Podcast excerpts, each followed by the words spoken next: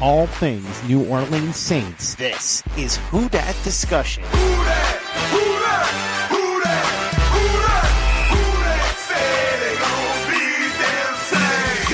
Powered by Overtime Media.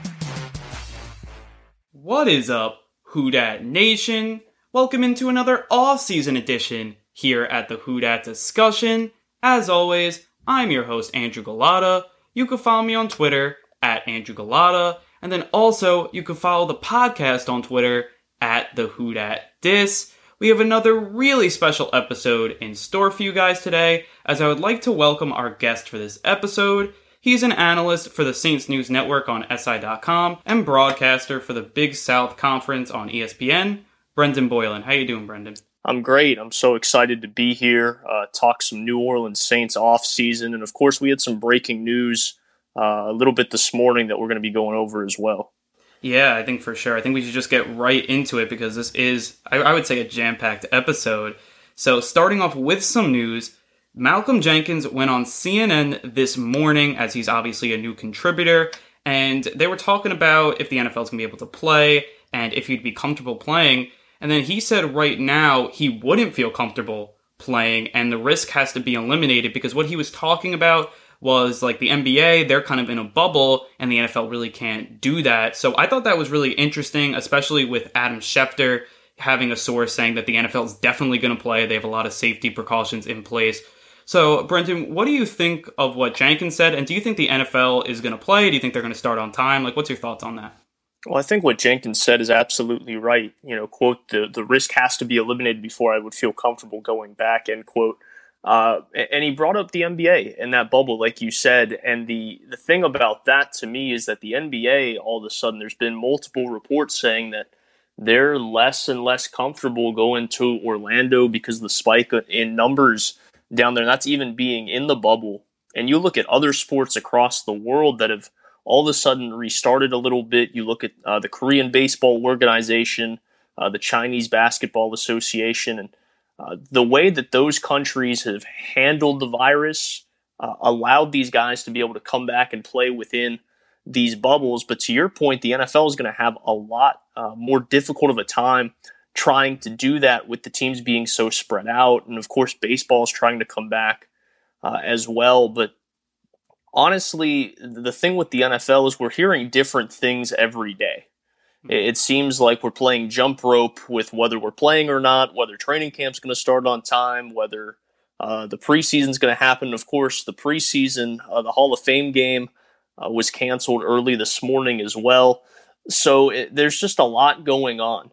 And I think because of that, Malcolm Jenkins goes on CNN today and says, you know what, I'm not really comfortable because we don't know either. And because of that, I don't foresee the NFL having a lot of success in starting things on time or starting things as planned because you're going to have plenty of uh, kickback from league, the league, kickback from the team saying, well, we didn't have enough time to prepare for this season. Look, we're supposed to be starting training camp in roughly a month, and there's no guarantee that's going to happen. So, how are you about to ask these guys to put their bodies on the line for 16 games uh, plus the playoffs?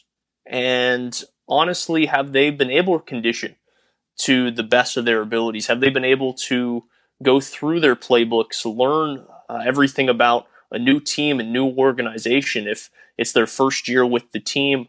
Or even for guys returning, there, there's so many different things that go into every single offseason that uh, if this year gets played, it's going to be really interesting. But I think we really have to focus on can we even get this year in? I think the NFL has got a better chance to do it than, say, college football because at least with 30 te- teams, you're able to contain it hmm. a little bit more in terms of travel and where guys are going. To where at the collegiate level, it's going to be almost impossible with kids having to go to class and go back to their dorm rooms and this and that. But if the NFL season gets played, you're not going to just see some some good safety precautions. You're going to see a boatload of safety precautions and some that players may not be okay with. And you look at again the NBA in Orlando and some players opting to not play because the conditions in which they're going to have to. No, yeah, for sure. And that's something that's going to be really interesting um, looking at how the NBA plays and if the MLB plays, because that is the one thing that the NFL has and the luxury of that is that they do have some time here to see what the other leagues do. Because I think that's really important to see. Okay, well, the MLB, it seems like they're not going to have like a bubble like the NBA is. So maybe the NFL is going to be able to learn from them. If they make mistakes, they can mitigate those mistakes in September, which I think the NFL does have their advantage to but it is going to be really interesting because Malcolm Jenkins does have a, a very valid point. I mean, look, all these guys have families. They don't want to bring the virus back to their families. Some people live with their parents that are older, or maybe uh, little kids that could be a little more susceptible. Uh, susceptible, excuse me, there. And I do see that risk. And what the NFL is trying to do is really test everybody every day. And that would obviously be a huge step in the right direction because if you can test a player every day, you can almost create that bubble within 32 teams.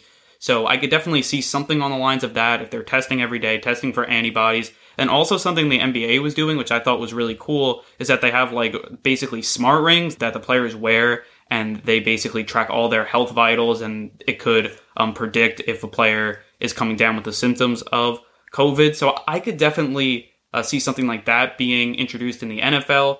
It's just going to be really interesting. And to your point, what you said about how the offseason's been trimmed and you have new players coming on. Like, I don't know if you're going to be able to play all four preseason games and uh, especially scheduled at the time that they are. I mean, players coming in here only going to have two weeks with their teammates for training camp before a game start. Like, that's how guys get hurt. And to me, you're coming in here, maybe the first two preseason games will be canceled. So, and then you only have two. I don't know. That seems also a little questionable as well. So, again, I think we're going to have to see. And um, I, I, do think that they're going to end up playing a season. Now, maybe they're going to back it up a few weeks, but I, I do think that the NFL, they can't really go without playing a season. I think it's the same with the MLB. It's just, it's very, very bad PR. And that's just my opinion there. And uh, I do think it's really interesting. Well, I think what you said, uh, two things that you said that, that were really interesting there was uh, the smart rings that are being introduced in the NBA. That was actually something that got taken by the Chinese Basketball Association with their players having an app and they have to take their temperature anytime they leave um, the facilities and track where they go.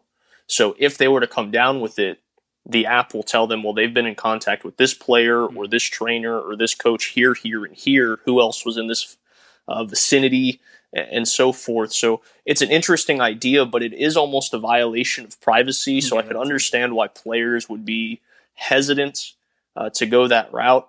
And to what you said with the with the season, um, it's going to be tough. They do have, like you said, the biggest advantage because they're going to be able to see how things get played out between Major League Baseball and the NBA. But the idea that we could even have fans in the seats is still one that I can't even get behind. And a lot of that is just because you're seeing these massive spikes with the virus in Florida, California had one of the biggest spikes. You're seeing states uh, all of a sudden go back phases or even making face masks mandatory. So I could not see going from where we are today, uh, June 25th, 2020, with the precautions that have been put in place by certain states, with how some states have backed up to say, you know what, we, we can have even the proposed 10 to 13,000 people in the stands I just can't see that happening. Um, it's going to be a problem across the board. Fans, media, who's allowed, who's not, and when is this going to get back to normal? I know that's the question for everybody, but I'm I'm with Malcolm Jenkins here saying it's a risk, and, and you don't want to put yourself or your family at risk to play a game. And I know people don't like to hear that, but at the end of the day, it's a game we love it. That's why we have jobs in the industry. That's why we follow the sport. That's uh, why we're fans. But at the end of the day, it's a game. And if we can't play the game safely, then, then at the end of the day, we just can't do it. As much as we want to see it, there's going to have to be uh, radical changes over the next couple of months just to get to a position where not only the players feel comfortable, uh, but the coaches feel comfortable, the front offices feel comfortable, and et cetera, et cetera. No, yeah, for sure. I think you can only put in so many precautions, and again, we'll kind of have to see how this kind of plays out. I think that the NFL, they're going to do anything in their ability to really get the season going. And you were talking about college football. I, I think that that season's much more in jeopardy than the NFL just because the NFLs are pros and the college, look, they they gotta abide by their college's rules, and who knows if even colleges will be back in session next year. So it's it's all going to be very very interesting. And look, only time will tell. But my opinion is that at the end of the day, I think that the NFL will play. I, I don't know if it's going to be in September. I, I think they may have to back it up maybe a month. Maybe they start a little later just to have some more time, get those precautions in place. But then again, then you may run into a second wave, which is just another conversation that you may have to have. It's going to be very interesting. So, again, this may be a little of a Debbie Downer of a topic because, again, you have players coming out against playing and restarting. But I am positive that the that the league will eventually restart and um, play a season. Yeah, uh, just final thought on it is what you said earlier. They can't afford it. Uh, and at the end of the day, we said it's a game, it's a business as well. Uh, as a business, the NFL can't afford to take a year off. Um, you said college football is going to be much more difficult. Who knows? Uh, amongst states, are states going to be open or allowing students to come back?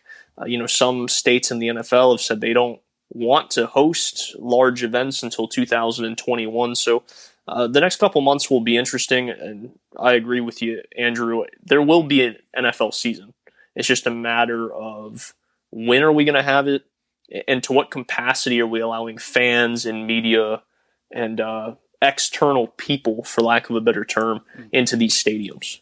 No, yeah, completely agree. And like, it wouldn't bother me to have no fans. I mean, if you're playing the games, you're playing the games. To me, that would be a huge step in the right direction. And again, it would obviously be a loss, especially for a team like the Saints, where obviously the home field advantage is extremely important. But at least you'll be playing games and at least out on the field. And again, I think the Saints have a good enough team to overcome that.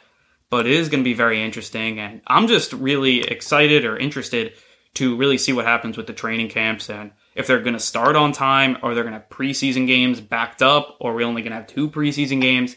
And I just thought that was really interesting too because you said the Hall of Fame game was canceled and that's just really step one. And giving guys only two weeks with their teammates, especially new players, to get everything sorted out, then going on the field, that is also a little questionable too.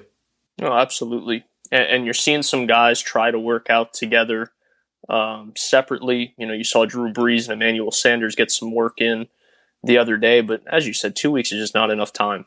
It, it just simply isn't. Yeah, so I mean, maybe I, I was hearing that maybe they're going to cancel the first two preseason games, and then you have a full month of training camp. Maybe that's something that's a little more applicable for the team and something that could you could bring guys together and, and and then you don't have to play another team so that's also with the safety at least you'll only be with your team and practicing with your guys and then you can get comfortable um, for those next two weeks, and then you play two last preseason games. So that could also be an interesting plan that the NFL implements.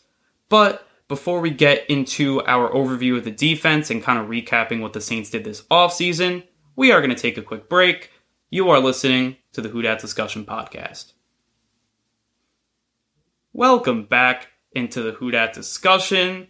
I'm joined by Brendan Boylan, of Saints News Network on SI.com. We were just talking about Malcolm Jenkins saying that he wouldn't feel comfortable playing football right now and that risk has to be eliminated. But now we are going to get into our recap and overview of the Saints defense, kind of now move into just some Saints talk and to get excited for the season to start here. So the Saints obviously did a lot on the defense to improve. I feel like this offseason they added Malcolm Jenkins. They drafted Zack Baun, who I think will be very interesting. And really, what I want to talk about is how can the Saints improve in 2020, make that next step? They were really like an above average defense. They weren't in the top 10, but they were between like 10 and 15. So, really going to talk about how can the Saints make those next step? What is the impact that the Saints' new players will bring? And uh, how will that new personnel affect the team and what the team's able to do here? So, I wanted to start off here with the linebacker position and with the Saints adding Zack Baun and then subtracting AJ Klein. So, Brendan, what do you think that Zack Baun will bring to the Saints that may be different than AJ Klein? And uh, what's your kind of thoughts on the linebacker position? Well, I think for Baun, one of the most unique qualities to his game is how versatile he is, uh, playing a lot on the edge in college at Wisconsin, but is a guy who can also drop back in coverage and he talked to the media shortly after being drafted by the Saints in April and said, quote, I obviously am the most comfortable on the edge. It's where I spent all my time in college, but I really consider myself a linebacker that can do a lot of different things. And I think my versatility is my biggest attribute and my biggest asset. I played outside linebacker, mostly on the line. I got to do a lot of things in college, rush, rushed the passer and dropped into coverage, end quote. So I think Baun talking about himself uh, just describes himself perfectly if you watch it on film. He's super quick, um, has the ability to come off the edge, which could certainly help the Saints in some third down situations. But I expect the Saints to try to bump him inside and play alongside Demario Davis now with the different coverages uh, and formations that the Saints have defensively and the abundance of, of, versatile safeties as well. You might not see Baun on the field a, a whole lot as he makes that transition, but certainly a guy that could play a couple different spots for you, and he's not going to be a guy who's just strictly coming off the edge and, and getting to the quarterback. So I think Baun and that pick, a guy who was a late first round, early second round grade for a lot of people, for the Saints to be able to get him uh, where they did was an absolute steal. And remember, he had a diluted test at the combine, and that might have hurt his draft stock a little bit. But this is a really high character kid from from everything that we're hearing uh, at SI, and I think he's just excited to get in uh, to the Saints faci- uh, facility mm-hmm. and get some things going. He said there's isn't any other place I'd rather be after being drafted uh, f- that Friday night. So Baun's going to be an excellent fit for New Orleans, and I know linebacker was a big position uh, of need for New Orleans. I know a lot of fans were hoping the Saints would go maybe Kenneth Murray or Patrick Queen there in the first round. Obviously, they shocked a lot of people at the time and took Cesar Ruiz, but I want some Saints fans to take a step back and look at the different linebackers on this roster because you quickly forget behind Demario Davis, who was playing at an all pro level last season, you do have Kiko Alonso. Yes, coming off an ACL tear, but a guy who has dealt with some ACL injuries before. And when you're able to do that, you know how rehab works. You're able to come back a little bit quicker. And Alonso didn't get a lot of credit for how well he played for the Saints last season. You also have to look at a guy like Alex Anzalone, who blew people away mm-hmm. in camp and in the preseason his rookie year. Then he gets hurt. Then he comes back and he gets hurt. And yes, that was a huge knock on him when he was coming out of the University of Florida, and he, he banged up uh, the same shoulder last year that he had banged up while he was at Florida. But Anzalone's a guy, if he could ever put 16 games together for the Saints, he's going to be a huge difference maker uh, at that linebacking position. And then I know Craig Robertson, he's been more of a more of a special teams leader, but a guy who has certainly proved he can go and play middle linebacker for the New Orleans Saints. So when you look at those linebacking positions, while maybe the immediate thought is, well, the Saints are thin there. I think the Saints actually have a lot of depth there. It's just about guys staying healthy. And then you add a guy like Baun who is going to be able to have some time to make that transition and this defense be able to figure out where he's utilized best. I think the linebackers are actually in good shape. And I'm just really crossing my fingers and hoping Alex Anzalone is able to stay healthy this year because he's a he's a heck of a ball player. No, yeah, completely agree about the main thing with the Saints linebacking group. It's health. I mean, if all these guys stay healthy, there's really no need for Zack Baun. But as we know, you have Anzalone, who's had injury problems. Kiko Alonso has injury problems. And you would really like a fourth linebacker in there that you know is going to be there and is reliable and Baun is that guy, and he could definitely play inside. He showed it at the uh, Senior Bowl that he was able to play inside at a pretty high level, and you're obviously going to see him progress, hopefully more and more. And I think the big vision with Baun here is look, if the Saints are healthy and they're coming in with Anzalone and Alonso healthy, obviously with Demario Davis as well, I think then you're going to see Baun also be a pass rusher off the edge, and then you'll kind of see him a little more live there in his first year. But if there are injuries, he'll step in and play inside with Demario Davis. And again, that versatility is just huge. And I think that's what sets him apart from AJ Klein, who the Saints um, had last year in really ball and same position because Klein was obviously just kind of a traditional linebacker, 6'1", 240, and you look at Baun, who's also uh, 240 pounds but 6'3", so they're kind of built similar as well. And so I think Baun could definitely play Klein's position, but then also he adds that edge rusher ability as well. And I'm just really, really excited to see that on display. And again, I agree with you. I think the Saints, a lot of people were saying this is a weak spot for the team. I think right now, this is a very, very strong group. And I think last year they were a really strong group as well. And obviously, led by Demario Davis, I think just, again, I think sky's the limit, especially if they stay healthy. Yeah, and when you talk and, and, touch on AJ Klein, one of the biggest knocks on him, his sideline to sideline speed exactly was not great. He wasn't great in coverage either. When you bring in a guy who's as athletic as Baun. even if his coverage skills aren't great, he can cover some of that up with his athletic ability and obviously learn the position.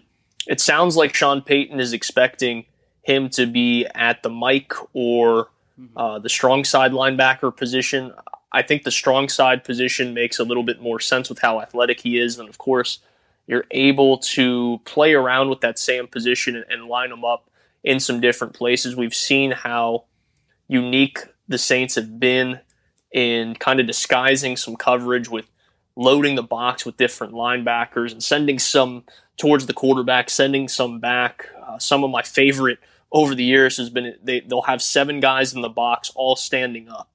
Uh, no lineman has his hand in the dirt. So as an offensive lineman, it, it is hard to communicate and say, well, if this guy's coming, who do we pick up here? Who do we pick up there? Uh, and it's a lot on that center to communicate with the whole line along with his quarterback. So we've seen the Saints get creative there. I'm expecting them to get creative, not just with Baun in third down situations, but Baun in general like you said, if guys are healthy, it's going to just help Baun because the Saints are going to be able to to play with a new toy perhaps. They're going to be able to open up the Christmas gift. They're going to be able to play around with it on Christmas Day a little bit and then see what it can do day after day after day after day, opposed to just trying to throw it in there and make it do one thing. No, yeah, completely agree there. And when looking at Baun and his vision, it kind of reminds me of what the Saints were trying to do last year with Chauncey Gardner Johnson. Obviously, different position, but he was kind of that depth guy. And if people stayed healthy, he was going to be kind of that joker player that would play all over for the Saints and really be a matchup nightmare for defenses. And then if players got hurt, he would come in he's a very solid safety and can do that too. So I can definitely see that vision for Baun as well and kind of a player that look, if he's if everyone's healthy, that's great. And then he can have kind of a joker role, do a lot of different things for the Saints, be creative as you said. And then if if not everyone's healthy, then he could at least he could play that standard position and hopefully with his athleticism and speed, he can excel there as well. So again, I do think that the Saints linebacker group is looking pretty solid here for 2020. And now I do want to move over to the secondary because there was a lot of movement, not only this offseason there, but also at the end of last season as they added Janoris Jenkins and they kept him for the 2020, 2020 season, excuse me. Um, they also re signed PJ Williams and they got rid of Eli Apple. So I guess we'll start off with the cornerback position. What can Janoris Jenkins, in your opinion, do differently than Eli Apple, and how will he help the Saints defense as a whole take that next step? Well, man, the jackrabbit, right? Uh, Janoris Jenkins falls to the Saints and in a really weird way. Uh, obviously, was cut from the New York Giants for a tweet that he chose or tweet or comments he didn't apologize for, and you know that you just can't use some of that language and terminology in, in 2020, and he wasn't willing to apologize for it and said it's just a part of how he grew up, and that was kind of the lingo that they used anyway. He ends up going to New Orleans, and at the time, I thought New Orleans was getting quite a steal, and it took him some time to find his way with with a new system, but. The Saints restructured his contract in 2020, and they're showing a lot of belief that he's going to be able to play opposite of Marshon Lattimore, which is only going to help.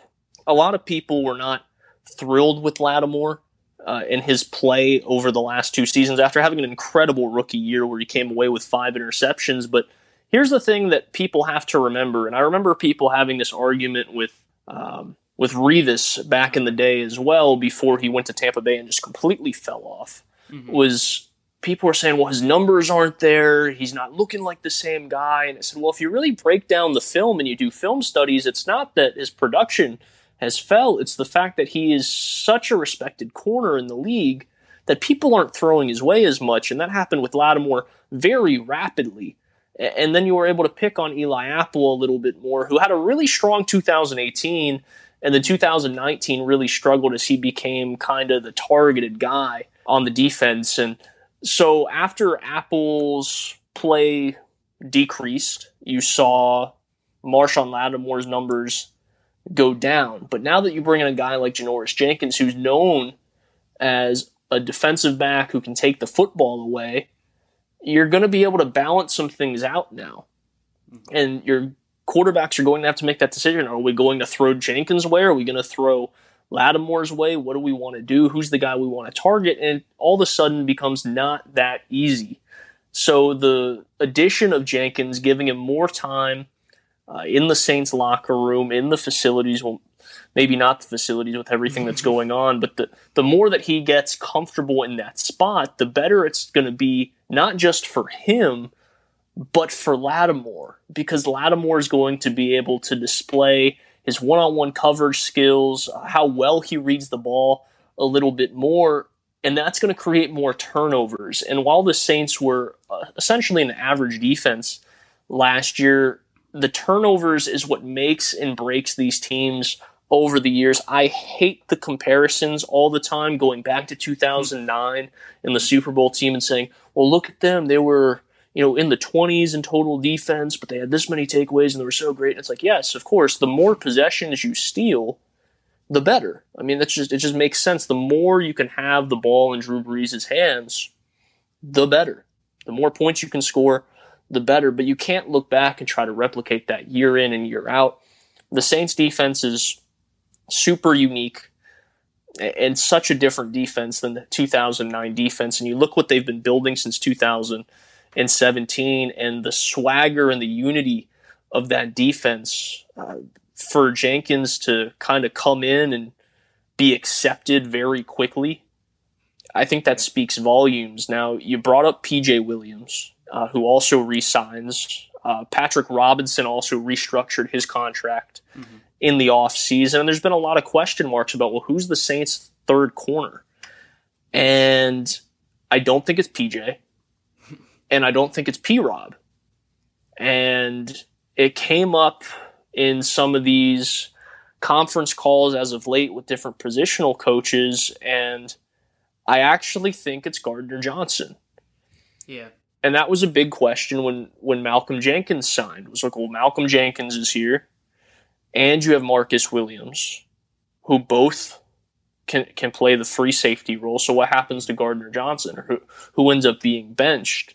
And I said, I don't think anybody gets benched. You, you said it perfectly, Andrew. You read my mind when we were talking about Zack Baun. You said, well, we can compare to Gardner Johnson and being in that Joker role. Well, with all the depth the Saints have back there at safety, I think Gardner Johnson's going to be able to play as a third corner and play as almost a third safety game in and game out and stay on the field. So I look at the Saints corners, and that's a huge concern for a lot of people. Mm-hmm. Not the depth per se, but the talent in that depth. And I'm not a huge fan of PJ Williams' play, but I do think he is better than some of the criticism that he gets. Let's not forget Williams was a projected first round pick, mm-hmm. got in some trouble at Florida State and falls to the Saints in the third round, and then has two years of concussions. Yeah. And for a little bit there, we didn't even know if he was going to play football again. Yeah. But he comes back, he plays well, and uh, for the Saints, bringing him back, knowing a guy that's a guy that has experience in your system, knows the system, it makes a lot of sense. But what Gardner Johnson was able to do in terms of forcing turnovers last year, uh, being a player that was just all over the field, he's a perfect fit for your number three corner spot. No, yeah, completely agree with um, a lot of that stuff going back to Janoris Jenkins, just real quick, and I think that he's going to be a guy with Lattimore, as you were saying. Like the the Saints are going to be able to play a lot more man coverage, which is going to help the whole defense. Like uh, Lattimore, you said that his ball skill is obviously really good. Janoris Jenkins, they don't call him the Jackrabbit for no reason. He obviously is known for getting the ball, and he's a very, very good uh, man coverage type guy. And you have those two guys there, and then that's going to allow the defense to a lot more creative things. And the Saints had to play a lot of zone last year because they had to give help to Eli Apple. And plain and simple, when that happens, that was definitely kind of a crutch for the Saints. And then they brought in Janoris Jenkins. And I thought Janoris Jenkins really played well, especially in that wild card game to the Vikings, because Lattimore kind of had an up and down game. And really, the Saints found their rock there with Jenkins, who guarded Diggs, I believe, in that game. And Diggs only had like two catches. So to me, I thought that was just a really good game. And you're hoping you can get more of that this year. And so I'm really confident about those first two guys. And then you go into the third cornerback, as you said, it is kind of a hole for the team. Now they have PJ Williams, and I think PJ Williams in the slot is actually really solid. I, I mean, I think a lot of people give him flack, and I don't. I think that's unnecessary because I think he could play the slot at a starter level. But when you have Gardner Johnson, I, I think that you can kind of use both of these guys in the slot. Let's say Gardner Johnson's better against some certain certain players. You could put Gardner Johnson there. Let's say PJ Williams is better against some other guys, then you could put PJ Williams there. And then also you have Malcolm Jenkins, who's also pretty good in coverage as well. So that's slot to me. And then also you have Patrick Robinson there. So I think the slot, you have a ton of depth. It's that outside corner depth that you're looking at. And again, you have PJ Williams, who when he plays on the outside, we've seen a dip in play. And Patrick Robinson kind of the same. And that's kind of where the Saints question is. And we're going to see if they're going to fill it. There are some fan questions we're going to get into later about the third cornerback slot, so I can't wait to get into those as well. But that's just kind of what I'm thinking for the Saints. I think when your first two corners are there, it's probably going to be a really solid group. If someone gets hurt, you may be in a little trouble there. Yeah, I agree. And, and to your point with being able to have Gardner Johnson and Williams play that slot spot, the, the one thing that I love about both of them is they're very big mm-hmm. guys to, to play in the defensive backfield. They have a lot of size, uh, whether that is playing at the corner spot. Remember, PJ can play safety as well. So you have two guys that are kind of plug and play wherever you want them to be. You can have both on the field. One can cover the slot, one can cover a big tight end, and the Saints are going to to be up against Gronkowski twice a year. Exactly. Uh, the tight end spot has become uh, such a important part of offenses over the last decade. So having a bigger corner slash safety to be able to come in and go against those guys one on one uh, throughout the course of the game is going to be huge. And you have two guys that are plug and play on your roster for that. Completely agree there. And I want to kind of transition now into the safeties because, as we were talking about, they did add Malcolm Jenkins, and they obviously have Chauncey Gardner Johnson and Marcus Williams. But they did get rid of Vonn Bell, who was pretty solid last year for the Saints. A lot of people wanted the Saints to keep him. They're like, Vonn Bell's a younger player, and a lot of people thought he'd get paid. He only got three years, 18 million. The Saints give a bigger contract to Malcolm Jenkins. And I think the safety position is another position that's in really good hands for the Saints. I was saying it in a few episodes ago when I was doing the in-depth breakdown of this group of this group, excuse me, and it seems like they just have so much depth. It's kind of like you have a player that can do everything. And it doesn't really mind for me that the Saints got rid of Vonn Bell, just because Vonn Bell, like he was a great player, solid, strong safety. He was a little bit younger and he was really good against the run and tackling. Like that was definitely his strength. He was good in coverage, but just wasn't great. I mean, I would say he's solid, average to solid. And then when you bring in Jenkins, whose specialty is playing pass defense, really getting guys in good positions to make plays, and he's going to probably be the quarterback of that secondary and all his knowledge, and that's what a lot of Saints coaches were saying. He just has so much knowledge. He knows about the game. He's playing games within the game. And again, I think Malcolm Jenkins, his strength being in the pass defense, and I, I think the Saints really are going to benefit from that, especially because you've seen Marcus Williams kind of make some mistakes in recognition and that type of stuff. I think having Malcolm Jenkins is going to be a really big step up for the Saints.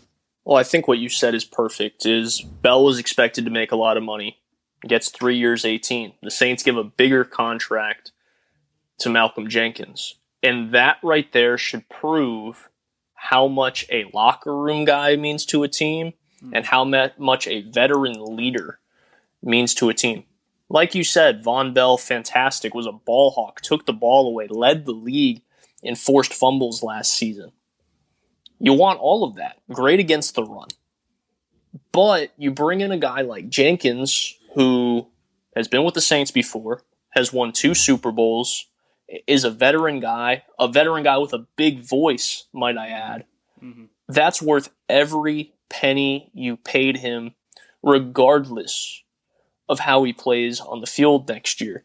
You know what you're getting out of Malcolm Jenkins, right? Mm-hmm. There's no surprises.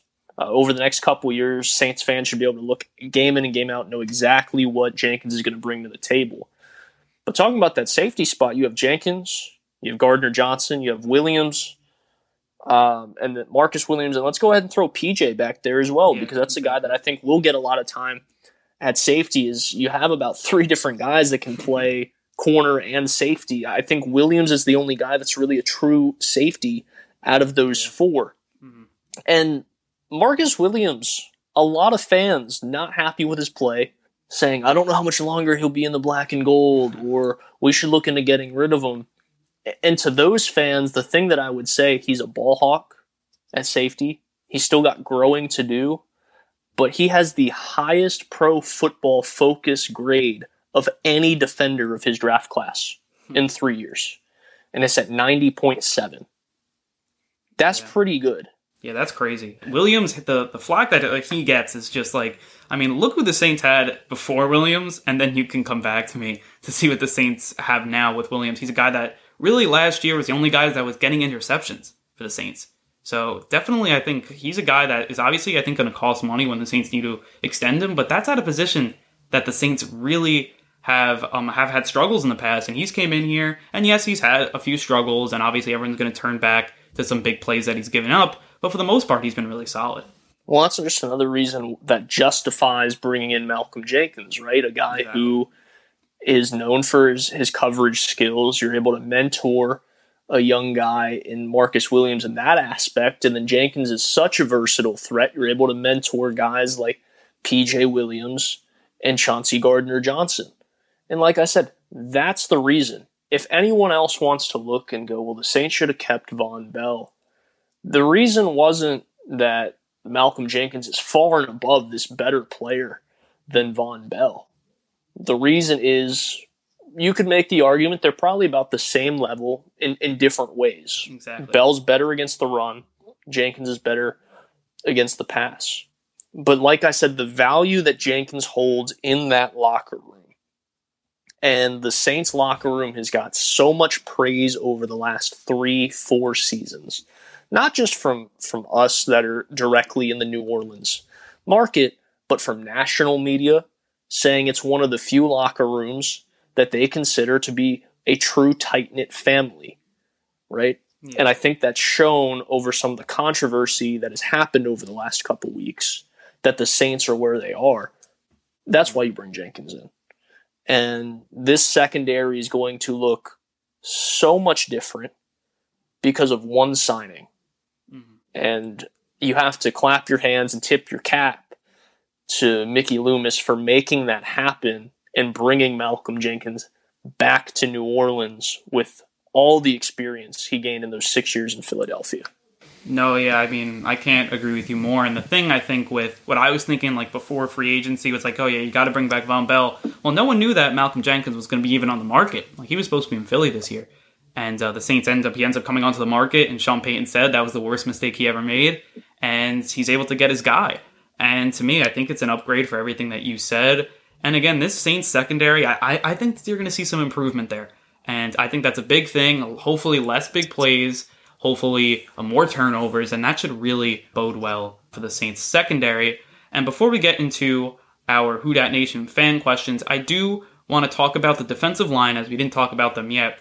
Now, they did re sign David Onyemata, but they really didn't have any improvements outside of the team. They did add some depth players and they really didn't have any big losses. Do you think we need to add another defensive end? Do you think someone behind Marcus Davenport would be beneficial to the team? Do you think they should go out? A lot of people are saying they want Clowney or Everson Griffen, or would you get kind of um, a more depth piece, like a Ziggy Ansah type guy? Like, what's your opinion on that? Well, I think first you have to start off and say everything that you just said with the Saints not making any big moves.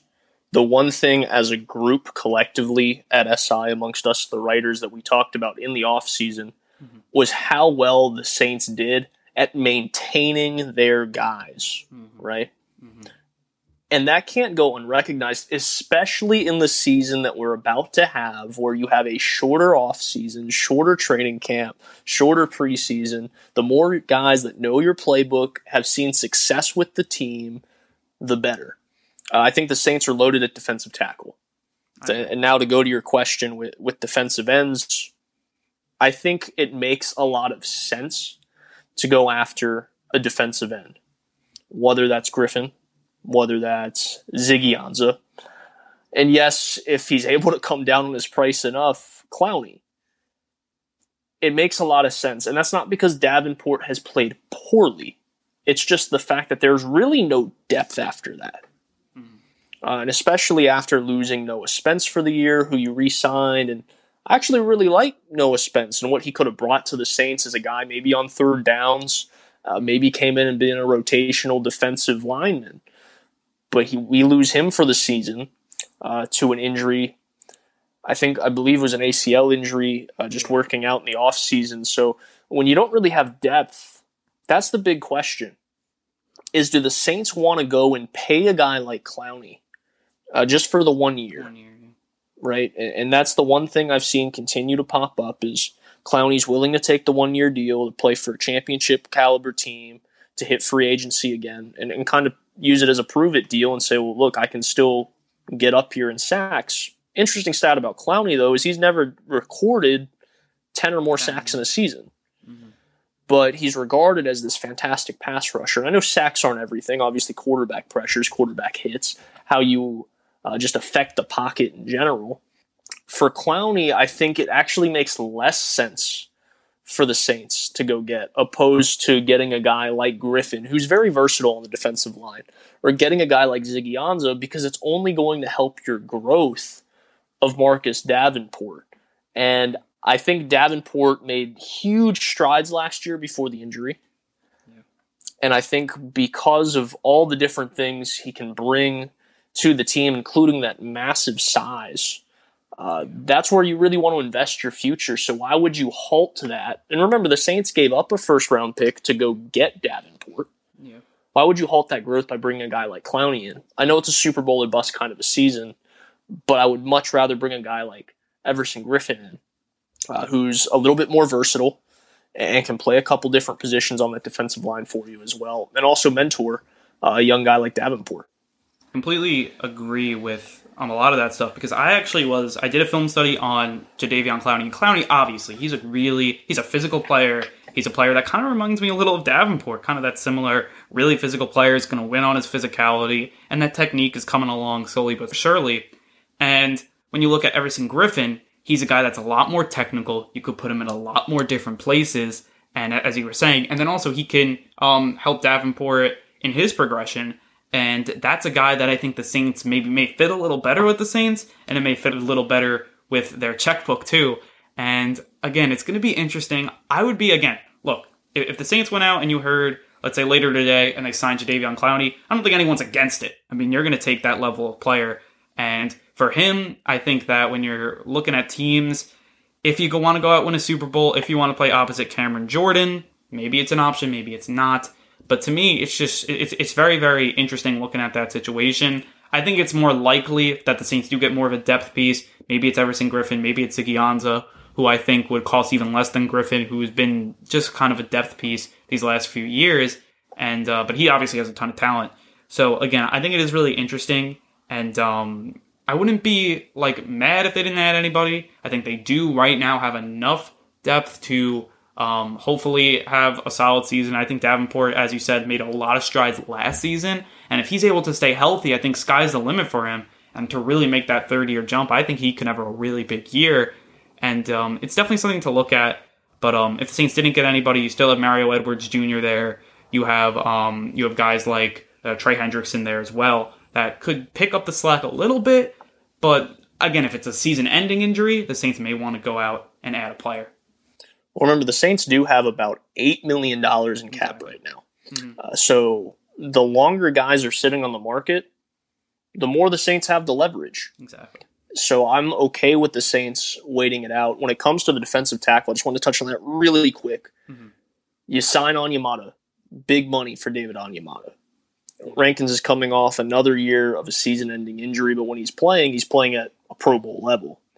Mm-hmm. And then the amount of contribution you got from an undrafted rookie Tuttle, in Shy Tuttle was incredible. Mm-hmm. And then you get Malcolm Brown, who I really thought played outstanding football defensive tackle spot. I would love to see a film study uh, by you on Malcolm Brown's season last year because yeah. he didn't he didn't do anything spectacular, but he filled holes. He did his job, and the Saints got a lot of production uh, for not a whole lot of money.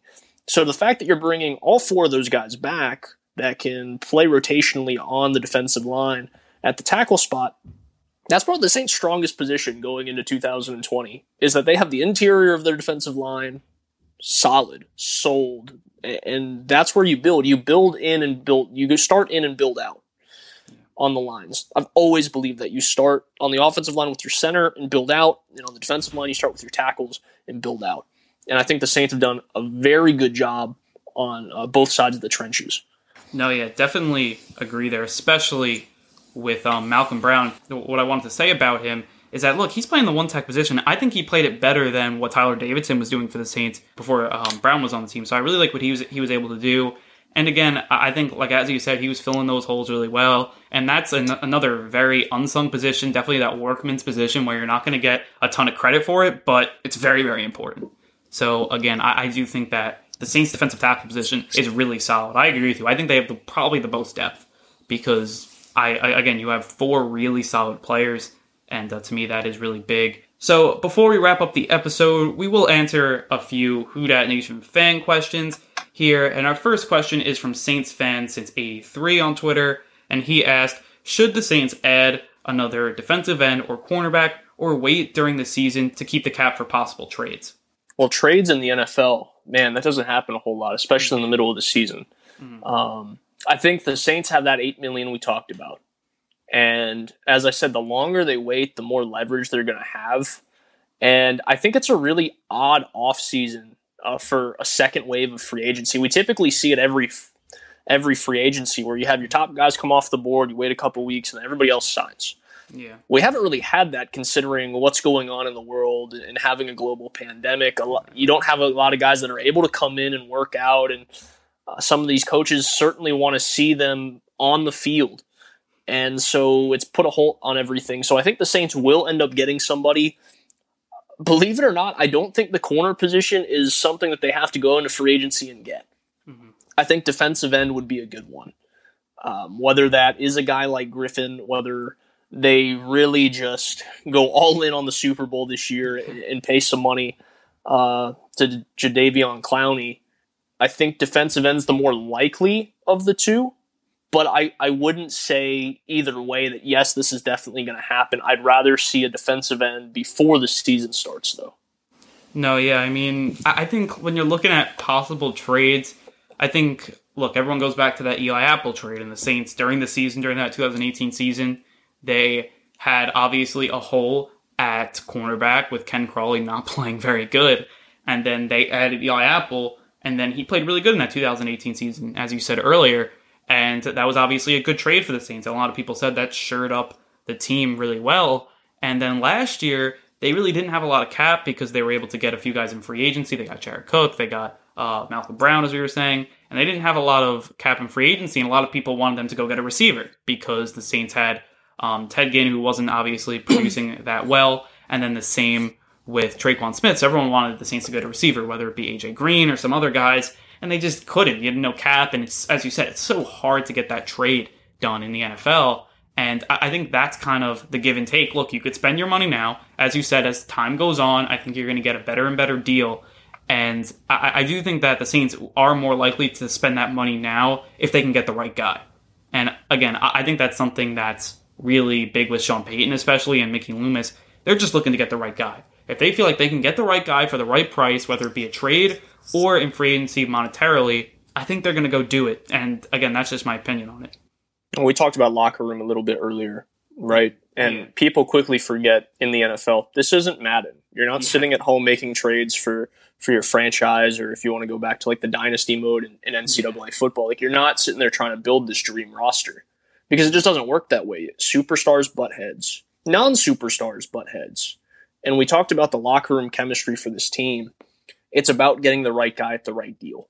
It's not about getting the very best player for the best deal. It's the best guy that's going to fit your system. And we talked about Malcolm Jenkins earlier being a leader, but look what the Saints did on the defensive side, right? Mm-hmm. Cam Jordan, Demario Davis, Malcolm Jenkins. You have three true leaders at every single spot yeah. of your defense, and that's huge. And I'm not saying the Saints need a leader. I'm saying they need a guy that uh, can come in, contribute, and be good in the locker room as well. And again, during the season, it's a little harder to obviously mesh with other players, get in there, especially with football, um, because you've got to be able to play with your teammates. Got to be able to work together here. And again, I think a cornerback, like that's a position where you can kind of plug and play a little easier because um, it's either going to be playing man and zone, but again, there's a lot of communication that goes on there as well, and uh, it will be very interesting to see. But again, I think that um, I agree with you. It's going to be more likely that they get a free agent. I think it's just a little easier because you have some time to um, mesh with the other guys, and uh, again, that's what I'm thinking. There. Our next question was from Fady M on Twitter, and they asked the Saints have a deep roster, but what positions could still use depth signings? And uh, they said cornerback or defensive end, excuse me, as possible options. Man, I, I think we just touched on that a little yeah. bit. Is I think I think corner is actually in better shape than a lot of people think. Mm-hmm. Uh, I think defensive end is one. I think the offensive line is really good as well. I know we've been talking defense, but mm-hmm. O line depth is always important. Yeah. Um, honestly, if anything, I don't think it's on the defensive side. I think it's on the offensive side hmm. uh, with a receiver. Receiver, yeah. Um, and, and, obviously, you have training camp, and I think Ty Montgomery can play just about anywhere you want him to. Mm-hmm. But if there is a good deal on a receiver to come in, I think that's probably the spot. That and defensive end. Because uh, I didn't want to just give you the same answer again. I think mm-hmm. defensive end is definitely a need. But wide receiver, I mean, if you go into training camp and, and Tre'Quan Smith is still not where you want him to be, no. uh, yes, uh, you know, Ty Montgomery can play a couple different spots. He could tr- actually be a number three receiver for you. I think unless there is just a breakout star at camp that you really think can come plug and play, uh, maybe you look at receiver. But they have a lot of young guys there as well. Uh, to your point, to the mm-hmm. to the question is man, this is the deepest Saints roster we've ever seen, mm-hmm. and I'm just excited to get going. No, yeah, no, this is you're definitely nitpicking at this point because I mean, like any uh, any team right now, I mean, you'd be happy to have the Saints roster and be fine. But uh, you said you wouldn't um, sign cornerback. I think I would be a little more likely to sign cornerback maybe than receiver. Again, I, I think defensive end is a position that is still you have a lot of players out there that you can go out and sign and make a big impact. So I think that's probably the one position I'd like them to fill. But cornerback, again, if they can bring in a guy like Dre Kirkpatrick or like Claiborne or someone like that, I think that could be really big for the team just because like they're more veteran type guys and Claiborne, he was a guy that only started one game last year and he was more of a depth guy too. So if you could find a veteran that's kind of like this is going to be a role, you're going to be backing up really the outside corner position and um, if you're willing to do that, come on and you know you could obviously be with us as we're trying to make a Super Bowl run, but uh, that would obviously add depth. Now, a lot of cornerbacks, they're not going to be happy about really not getting the chance to start. And uh, that to me would be a little bit of why the Saints probably won't get a cornerback, just because it's difficult to find a player that would really want to be a depth guy, really, a, really a, just filling a role on your team, like a very small role, that third cornerback on the outside. So that's just kind of uh, my thoughts there. And then just one more quick question from Who Dat fan 94123 and he asked for the defense. He said, "Would you rather sign Clowney, Griffen, or Marcus Golden from the Giants?" So, uh, what's your thoughts there on that one? Like you said earlier, Andrew, I don't think anyone would be complaining if Clowney ends up with New yeah. Orleans. Mm-hmm. I, I certainly would not. But I I said it earlier. I think Griffen is probably the best fit for New Orleans yeah. in terms of his style of play, what he can do, his versatility on the line, and also you're bringing in a veteran guy who has experience in some big games. A guy that can is a little bit bigger, can rush the passer, but certainly helps a lot um, in the run game as well. So for me, I think you can probably get Griffen for uh, the best bang for your buck out of the three that you named, mm-hmm. and because of that, that's the guy. But again, if the Saints were later today to announce that they have agreed to terms with Clowney, I don't think any of us would be complaining. I just think Griffen is the best fit, best bang for your buck, uh, most likely kind of a guy to happen. No, yeah, I mean, I, I think Griffen is probably the most likely. I also like Marcus Golden. He had 10 sacks last year with the Giants, and uh, he's a guy that I'm really surprised who's still out there. Now, he does play the outside linebacker position, so I don't know if he'd be willing to dig his foot or dig his hand in the in the turf, excuse me, there, and uh, play the defensive end position. But look, he put up 10 sacks, and uh, he's a guy that he probably won't cost as much as Clowney, but he's a guy that's a little younger, not a veteran, I'd say, like Griffen, but definitely is going to give you a ton of production. So watch out for him too. But again, I agree with you uh, with Griffen there. So I think with all that said, um, it is time to wrap up this podcast. Brendan, do you have anything else to say on our defense or any other topic? I think the biggest thing is to go with to you what you said for the Saints to round out this roster. It's going to be really tough to bring in some good veteran locker room guys because a lot of those guys are at this point in their career are trying to get that last contract, get their last opportunity to be a starter in the league, or they're ring chasing. And even then, a lot of guys who are ring chasing still want a prominent role on your team. Exactly. So when you're trying to fill very small holes, it can be very hard to convince someone to come spend their uh, last year or maybe one of their final seasons in the NFL with a team when they know they're not going to play because you have to invest in yourself to prolong your career. Mm-hmm. Uh, so if you're really only getting a couple snaps a game, it becomes a less attractive thing. But there are some guys that are willing to go, you know what? I'm at the end of my career. Let me be a good locker room guy. Let me try to get my ring. Those are the guys that the Saints are going to attract. Maybe not some of these bigger name veteran guys that keep getting thrown out. So do keep that in mind. Mm-hmm. Uh, also, uh, Saints News Network on SI.com. Uh, go ahead and just go to SI.com forward slash NFL forward slash Saints. Uh, click the follow button in the top right corner. Get notifications anytime we uh, have a new article out or, or, doing a live show. We do a lot of live shows as well.